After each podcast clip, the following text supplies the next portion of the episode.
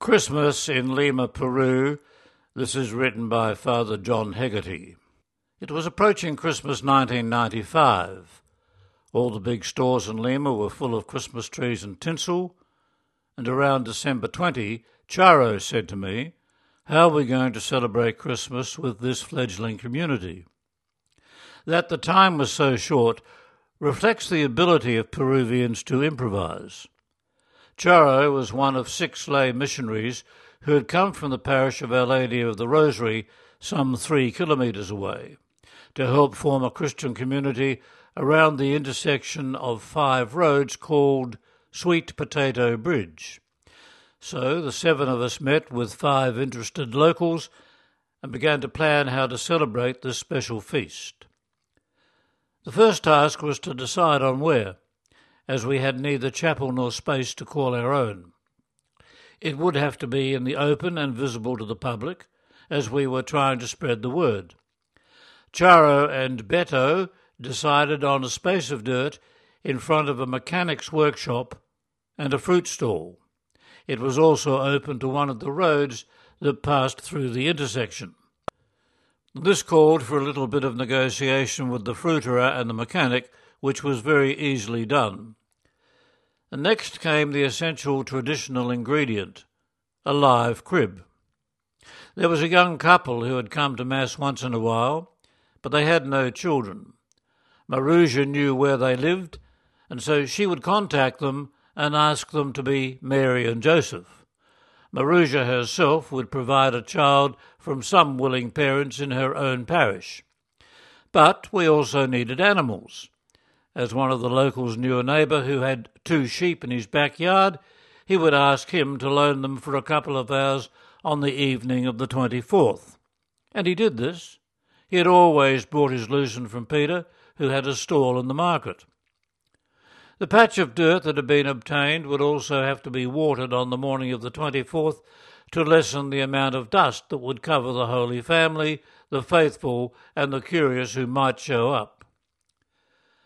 And the next task was to communicate to the public the fact that Christmas would be celebrated by the faithful near Sweet Potato Bridge, and that all and sundry were invited. So the twelve of us got together and invited each other to prepare six posters to be plastered on posts, shop fronts, houses, wherever. They could be any colour, any size, depending on the artistic abilities of the designer. And Beto also promised to get a sound system from one of his parishioners, as it would be necessary in case the choral abilities of the gathered would not surpass the noise of the buses and the last minute shoppers. Come 7 p.m. on the night of the 24th, the posters were put up, the earth was watered, and the dust had settled. And one of the locals brought a large piece of carpet on which the Holy Family could sit in front of the altar. The altar was a small table from the market.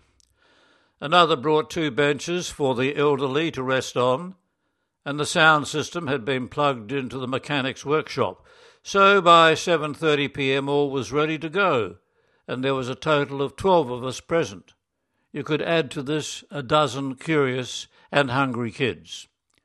At five past eight, Mary and Joseph arrived, much to our relief, and five minutes later Two reluctant sheep appeared and were placed on each side of the altar, dogs being kept at a distance. And the parents of the to be loaned baby had also arrived, and so Mary, having received the baby, hid him under a poncho. And by about half past eight, and after a third rendition of Silent Night in Spanish, a reasonable crowd had gathered, so we decided to start.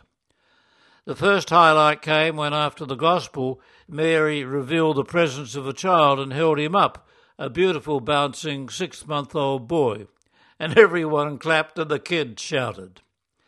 The second highlight was at the end of the Mass when we and the locals served everyone present hot chocolate and panetón, a local sweet fruit cake.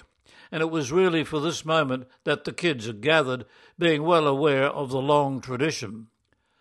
To wind up, it was for a final Christmas carol, Christmas hugs all round, and the thanks to the organisers, not to mention the sheep and the babe.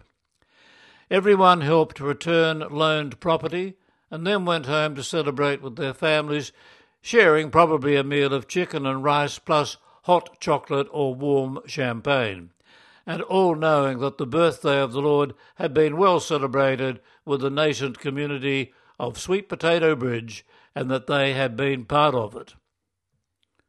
Christmas in Lima, Peru, written by Father John Hegarty.